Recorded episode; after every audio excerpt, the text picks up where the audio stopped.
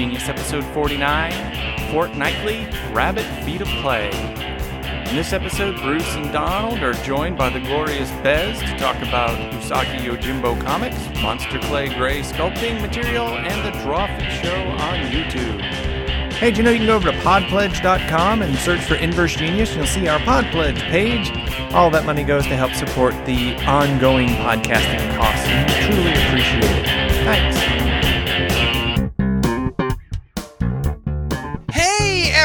Everybody! Welcome to Inverse Genius Fortnightly, the show where once every couple of weeks we tell you about things that we think are exciting. I always like to note this is not an expert level uh, discussion of any of these. This is not a master's class. This is just things that we really like that, that we've been involved in or amused by. For the Cool past couple of things. Cool things. It is Tell and Tell. Uh, first, I'm going to introduce uh, someone whose voice you've probably heard many times on the show. Uh, the always lovely, the always wonderful Donald Dennis. Hello, everybody. Go find me on the internet as Wolfsfio. Hooray. There you go. It's always easy, and I don't even need to thank you. I appreciate that the training wheels of not waiting for me to ask you because I would have forgotten, and you could tell, you could see me because we can we can all see each other. And now joining us, uh, first time on this show from such a far distance from where Donald and I are currently residing. It's none other than Bez. How are you doing, Bez? I am fantastic. I am super excited to be on this show. It's been a long time coming, and mm. you can find me as Stuff by Bez everywhere. So I am Bez. I make stuff. Some of that stuff is games. Some of that stuff is streaming, and sometimes I draw things. And some of the stuff I draw is for games. But yeah, Stuff by Bez on .com or on Twitter or Instagram or Facebook or Twitch or YouTube. On all the Tick- places. TikTok, Uh, not all the places. There's a lot of places. TikTok, Clip Clap, uh, Montessori, all the places where you can find stuff. Uh, so you know, do this. South Illinois.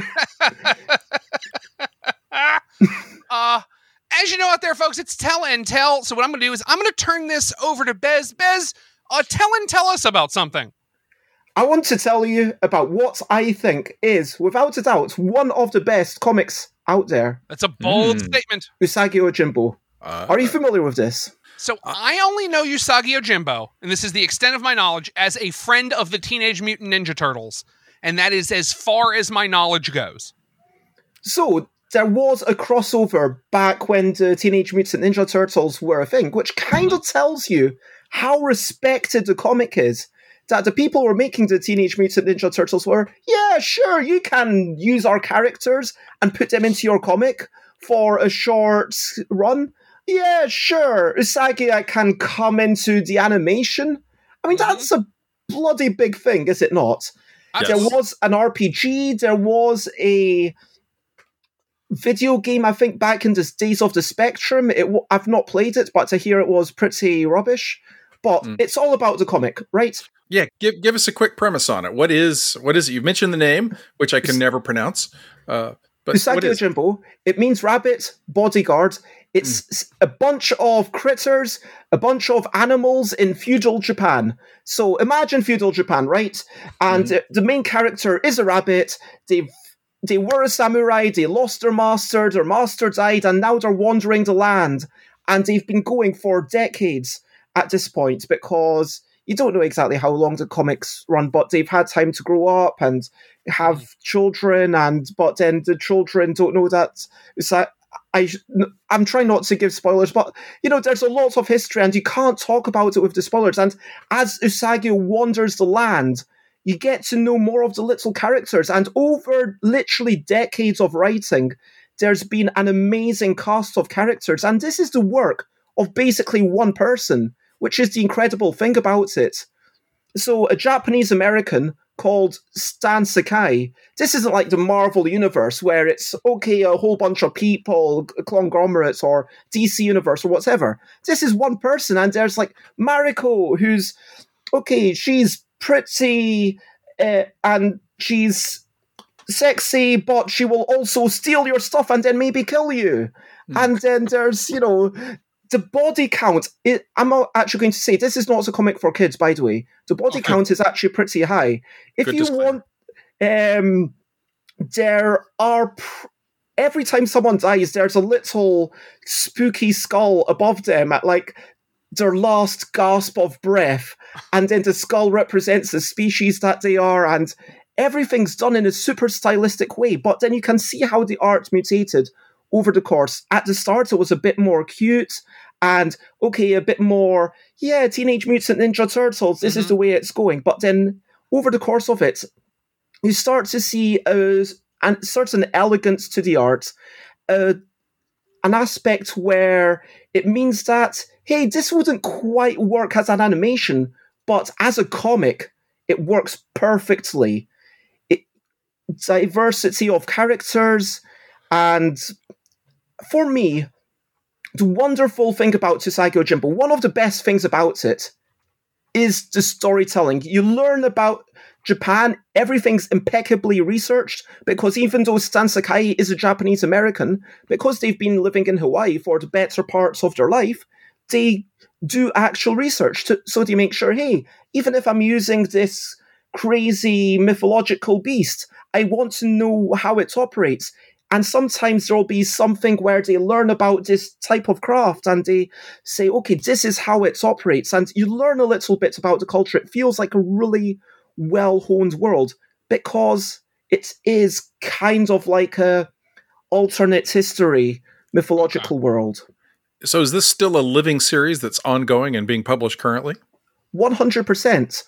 I think it's up to about 30 volumes and it's not being delivered at an insane rate. Like, sorry, insane rate sounds. It's not being delivered at a super speedy rates like you get with a lot of Japanese stuff, where mm-hmm. it's like, okay, we need to get this as fast as we possibly can.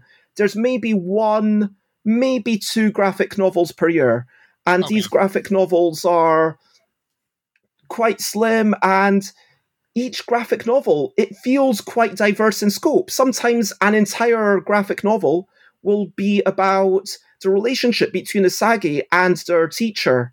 And sometimes it will be about Usagi and their family because even though they are wandering alone, they have.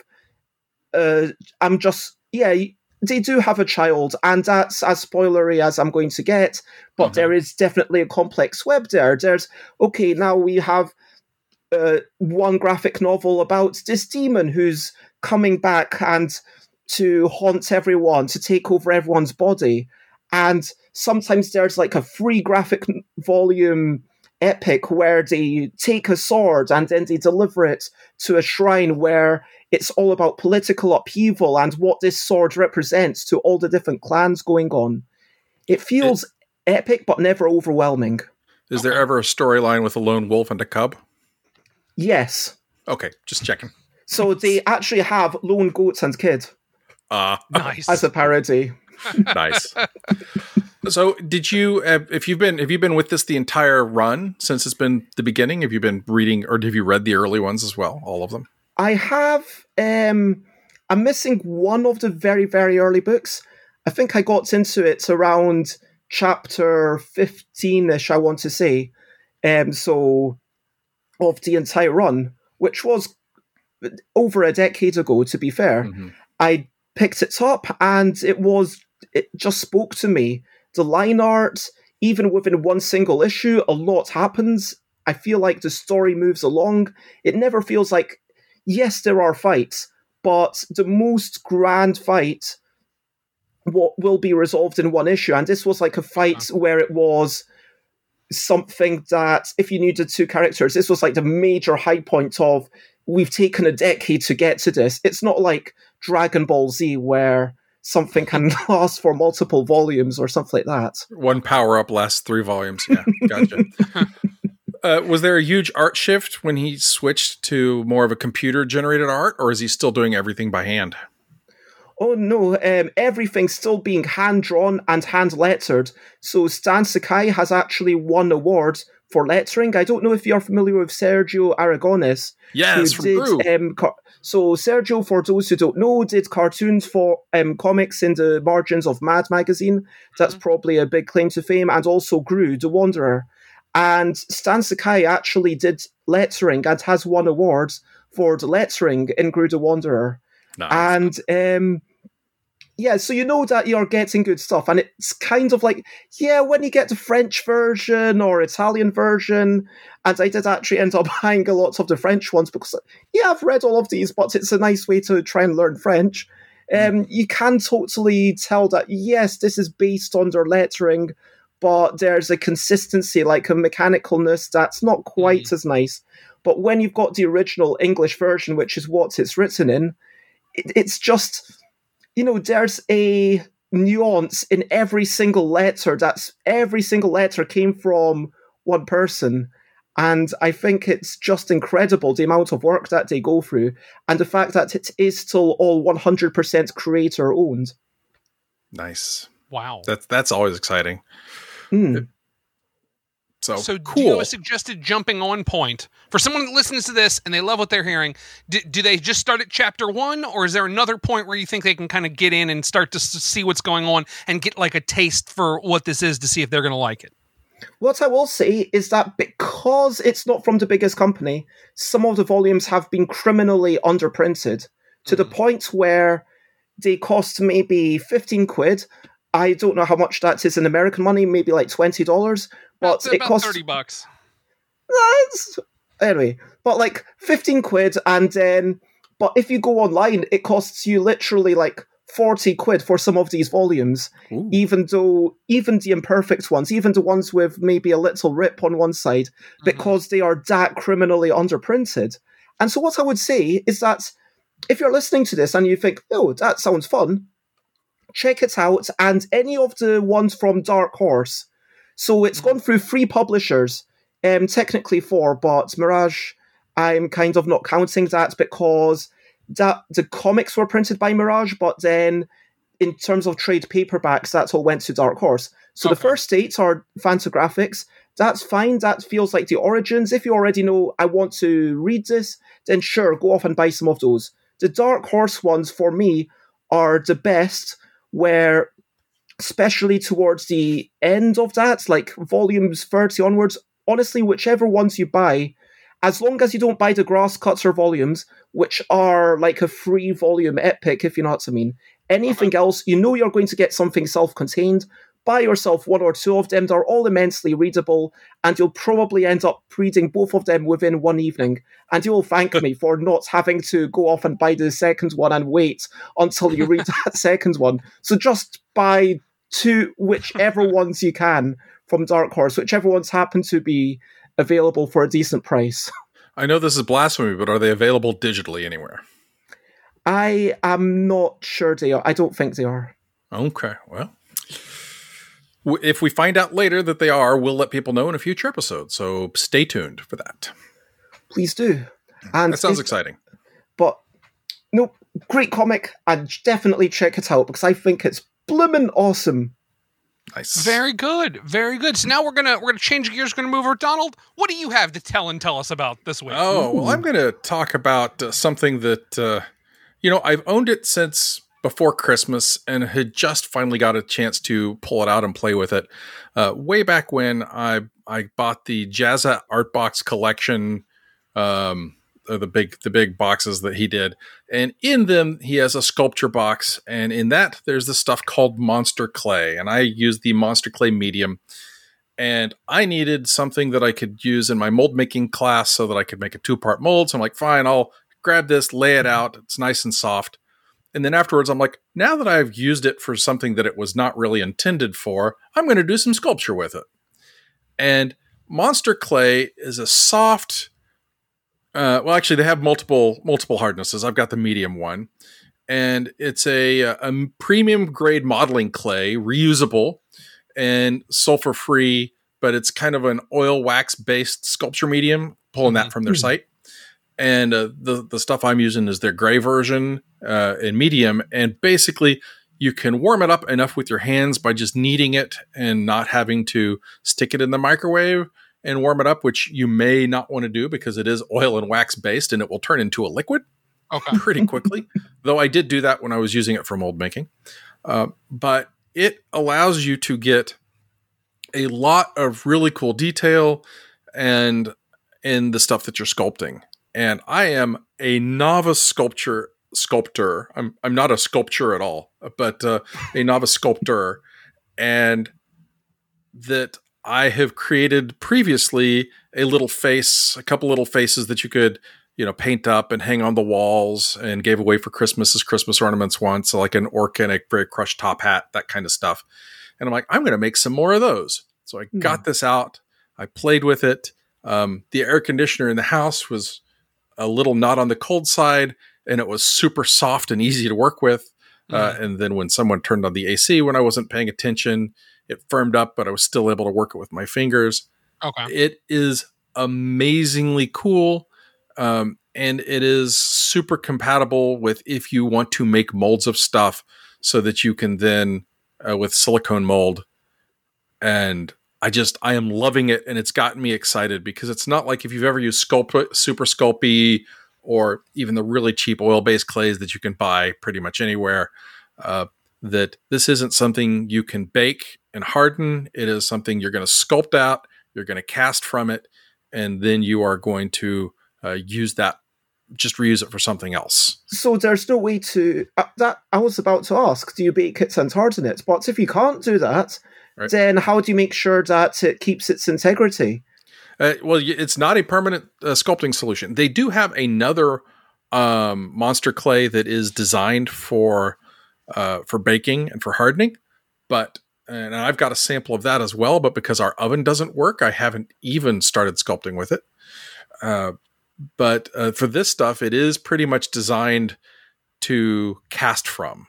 I believe. I mean, they they don't really say that you have to use it for casting, uh, but uh, I was teaching mold making and casting at uh, the library last week, and so that's why I got this stuff out and I created some stuff and I've I've cast a few little bits from it, and it's oh it's super nice. So when you say you cast from something, just I'm going to be the voice of ignorance. All so right. that means Thank that you. you've I got was about to ask the same question. so, you- uh, for example, I've sculpted this face. We'll use what the pro, pro uh, the project that I'm working on now, right? So it's on a flat thing, and I'm going to take a, uh silicone uh, molding liquid, uh, mix it up with the thing, the catalyst, pour it over the top of this when it's inside of a box, so that I get a mold from that, and then it will preserve all of the detail that I've managed to get from this with the clay, and then once the silicone is hardened, I pull that out of that, and then uh, you flip it over, and then you'll pour in a resin or plaster because we did a lot of sculpting with plaster.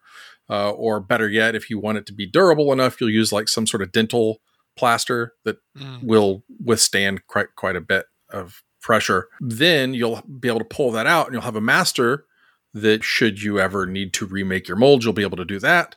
Uh, or you could do it as a one-time casting if you wanted to. But this way, I'm going to be able to take this face that I have carved, make 20 or 30 of them, give them to friends and family for holidays, or you know, hang them up at the library and annoy people, or you know, whatever it is that I want to do with them. And it's just nice because you know you can use just your fingers. Most of my sculpting I did with my fingers and like two tools, two of the little sculpting tools, and one wire ring.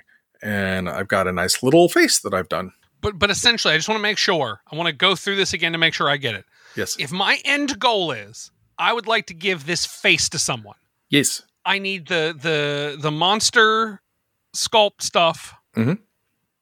and then I make it, and then I need a wooden box bigger than it to put it in. Yes. I need to close said wooden box with a hole at the top. Then I dump in something like silicone to completely encase the monster sculpt. Yes. Then I pull that apart, pull the the piece that I've just made with the material we're talking about here today. I Mhm. can then mush that into whatever else I want it to be, but it's not going to be this face anymore. Right. Then I take the master that I've created with the silicone, put it together, and then dump some sort of plaster or resin or whatever uh, to then make the actual face I would then want to like give someone. this segment became more complicated than I intended to be. Yes, that is exactly true. Okay, Okay, I get. Thank you for that, Bruce, because I thought that the um, resin and the silicone was the monster. What's it called? Monster clay. Monster clay. Yes. Mon- I thought that was monster clay with uh, silicon infusion, like mixing it with silicon. So it's just a totally different medium. It's Yep. Right. totally different silicone that goes in there. Okay, got it. So they have they have a different kind of monster clay um, that is in We've fact just grasped this monster clay. right. No, this is this is going to be easier. It's a it, it is one that you can throw in the oven after you've sculpted the thing, make it permanent, and Okay. and you, and you'll have that. Um, Okay. I I have not used it enough. Well, I've not used it at all. Let's be a little more honest. Um, I have it sitting here, and as soon as we get our oven repaired, which probably should happen sometime before Thanksgiving, I'll, I'll let people know what I think about that. But in in this case, I've just had so much fun, basically sculpting in this wax clay stuff that that's what I wanted to talk about. But instead, I will say, and if you are looking for a neat silicone that you can create molds and stuff out of, I went to Reynolds Advanced Materials, talked to the guy there. I didn't go there. I did it online and, and over the phone. And he recommended that there is some stuff that you can use when you don't have a vacuum chamber or any other special equipment.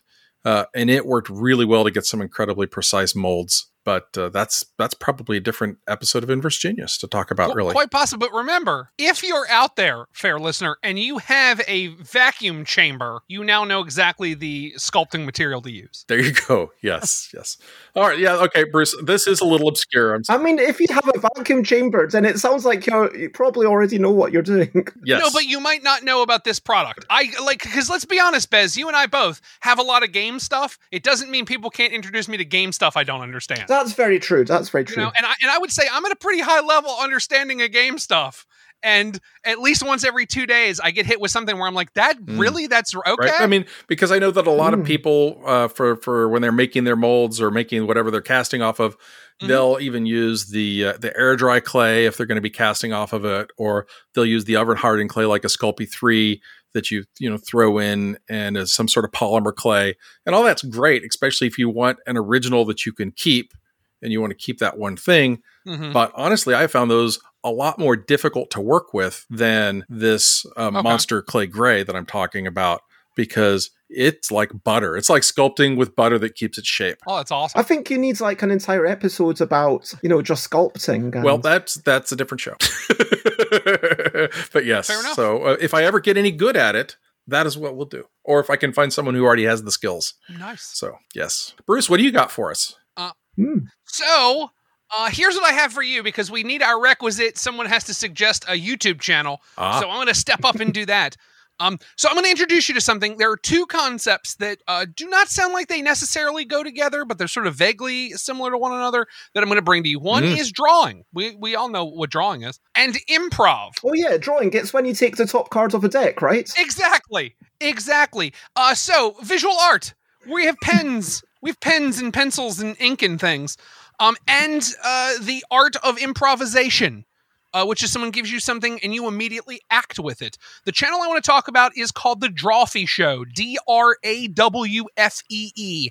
Drawfee. Uh, and what they do is essentially there over time the cast has changed and on any given show there are sort of four main drawfee members and at least three of them appear on about every episode. And they're given a prompt that they must immediately draw something for. Uh, so sometimes what they'll do is, is they have a character that I love called the lore librarian, where this essentially represents every person you know that's like a little too into the lore of Mhm. whatever it is.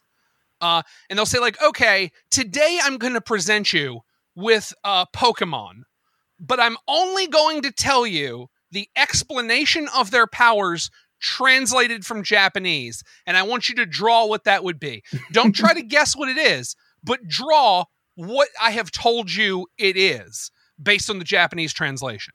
Um, another one they did recently that hit my heart personally was no one on the Drawfee show watches professional wrestling. So they brought someone in that like does professional wrestling to give them just the goofiest character names ever and have them Nice. draw the character. So essentially it's saying like, "Hey, draw Diamond Dallas Page for me." And someone goes like, "I don't even know what that means." That okay, well, I'm going to guess it's a person, so I have to start with that and they start like drawing the form of a person out and then drawing that person as like a human diamond. And then like and that's what the show is. Did they know Uh, that no. it was professional wrestling, or were they just giving them names? Yes. No, they knew it was professional wrestling coming in, and kind of part of sort of the the circle here is that they're not going to do a ton of additional research. Um, now, in some cases, some of them, like one of the people in the show, uh, Nathan, is very knowledgeable about Pokemon. So sometimes they will give him this janky Japanese translation to English, and he'll go, "Oh, that's Voltorb," and they'll go, yeah, "Well, yeah." He goes, "Well, that's not what you told me, so I'm going to draw the thing you've told me, but I don't know how we get Voltorb from Hmm. that, but clearly it's Voltorb." Uh, so you'll get a little bit of that in there. Um, but they did, for instance, they did magic cards. They did a crossover with Wizards of the Coast when the new magic set was going to come out, where all they got was the flavor text to like new dragons that were going to be added to the game, and they had to draw them. Um, so you'll get some really crazy. They're all uh, really good artists that are good at this fast style. Um, and some of them had to adapt because they talk about that a lot is in the artist process of adapting to Drawfee to a place where your art has to have no value at all. Like you need to be ready. Uh, they constantly one of the things they say are destroy your creations. Um, they have to be ready all the time to break whatever they're working on and go to the next thing to try and deal with all the new information they're getting in.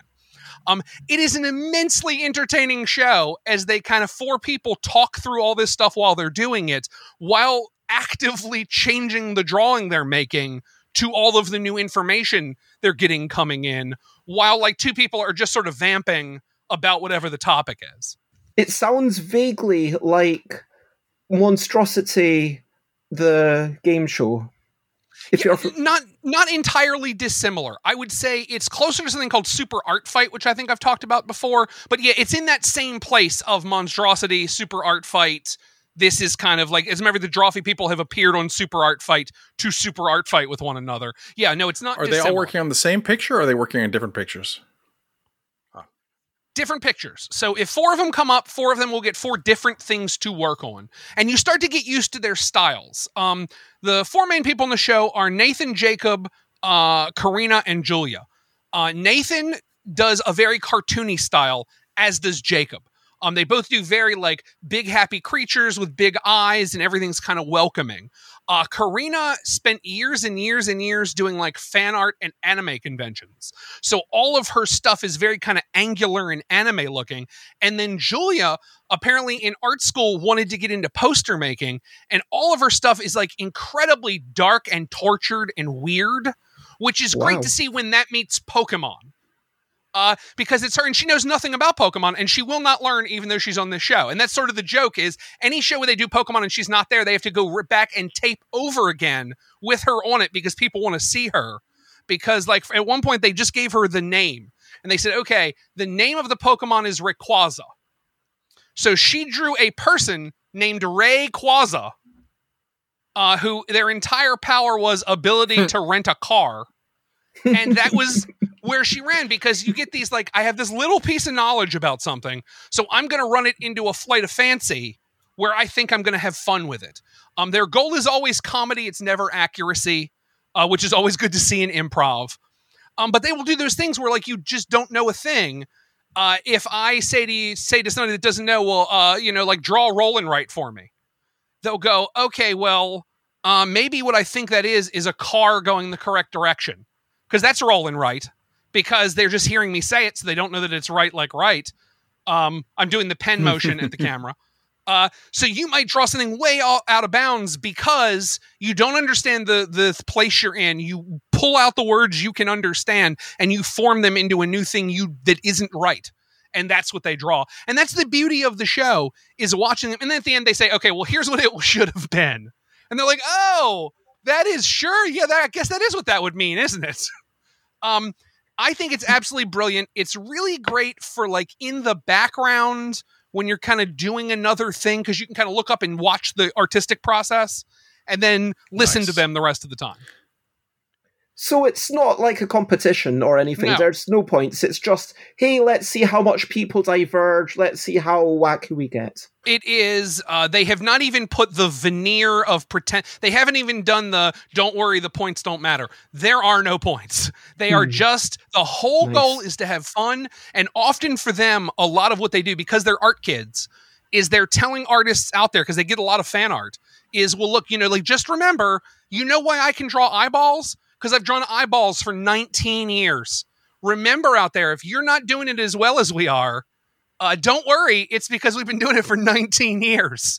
Uh, you know, let's not forget when we added Karina to the show five years ago, she had already been the kind of person that had booths at anime conventions selling art for 13 years. you know, so don't don't count her short. It all used to be a part of, I think, College Humor, and then when College Humor just destroyed itself, um, uh, they spun off Drawfee, and I I don't know how it all worked that they got it. I think maybe as a severance package Hmm. they got to keep Drawfee, but that was what they were part of, and now they're independent and kind of doing it all off of Patreon and and all that kind of stuff. But really, just a great group of artists, a fun thing to listen to. And like I said, the beauty of it is is you can look down, do the things you're doing, you know, type game rules or whatever it is you're doing, listen to them, look up, see where the picture is uh, kind of going, and then get back to what you're doing and then look up again. You don't need to be actively engaged with the screen, but the screen is bringing you really cool things. All right. Sounds awesome. So there you go, Drawfee Show, D R A W F E E. That's going to be on YouTube. They have just thousands of hours of content, I think, so far. So you can uh, you can check that out. Really super cool. Once again, if you're into like art and drawing and that kind of stuff, or if you just kind of you, you don't mind listening to people kind of goof on things that you like in popular culture, it's a great place to go. Sounds like you can also dig through and find topics you're interested in too. Oh, absolutely. Would you recommend just jumping into the latest one, or are there particular highlights? I would say this. I would say go to. I mean, there are some highlights. The Pokemon episodes are usually pretty good, but I would say they tell you very clearly what the topics are. Go to a topic you like that you feel like you understand or want to see. So if it's they do D and D, go check out D and D. If you want to see Pokemon, check out Pokemon. Uh, they did one recently. I wanted to try and pull it up just so I could get a look at the title, but it, I I believe it was uh, choose a new aesthetic. And what they will do is is just have like a random word generator generate a new aesthetic at them, and they have to draw for that. I think I hear it starting to play in the background, uh, which I'm going to turn off. Uh, but uh, one of the ones was your new aesthetic, and it was like, okay, your new aesthetic is night garbage. Draw an aesthetic of night garbage. What does that look like? Um, so it's whatever that feels like. There's one that's fictional travel posters that are travel posters to other worlds that don't exist. If that's if that feels like a thing you think's fun, uh, but they name them to try to get the algorithm to grab them, so they don't hide what the episode's going to be about. Um, I would say always take a look at the Pokemon if you can tolerate Pokemon because Julia understands so little about Pokemon that it's great to watch how terrible it goes off the rails. But beyond that, whatever it is you like, if it's, you know, if it's Pokemon, if it's, there's one where they just did birds. They took like bird names and what the names are and drew what the bird should look like and then compared it to the actual bird. Ooh. It's just a lot of fun. I, but I would say to jump on, just look at whatever one kind of appeals to you. There's one where they did, uh, they redesigned the Looney Tunes. Ooh. So they redesigned Bugs Bunny as a YouTuber. So he's just like a jerk YouTuber with like a nose ring. Uh, Like it's just fun to check out. Um, but yeah, whatever sort of topic appeals to you is where I would begin. Nice. They are in no real, you know, what I mean, obviously, kind of in jokes form through chronological order, but it's not necessary. And that's Drawfee. Sounds really good. Excellent. I certainly hope so. I don't have a group thing for us this time, so let's wrap this up. Very good. Hey, everybody. Uh, thanks so much for listening to what we do. Hey, Donald, normally you cover the closing, so why don't you tell them all the places where they can find us because I can't remember. So uh, head on over to inversegenius.com and check out uh, the folks who create the show and all of our other fine podcasts, like, well, mostly on board games and the Games in Schools and Libraries podcast, but also uh, we have links there to the fine folks over at the Party Gamecast featuring food. And, Yeah. and of course, head on over to our Facebook group where you can let us know what you're geeking out about. That's it. I'm Donald. I'm Bruce. I've been Bez. I still am. Hooray! And thank you for listening. Thanks for listening. Bye bye. That's it for this episode of the Inverse Genius Podcast. The Inverse Genius Podcast is licensed under Creative Commons Attribution Non Commercial No Derivatives 3.0 license. Thank you.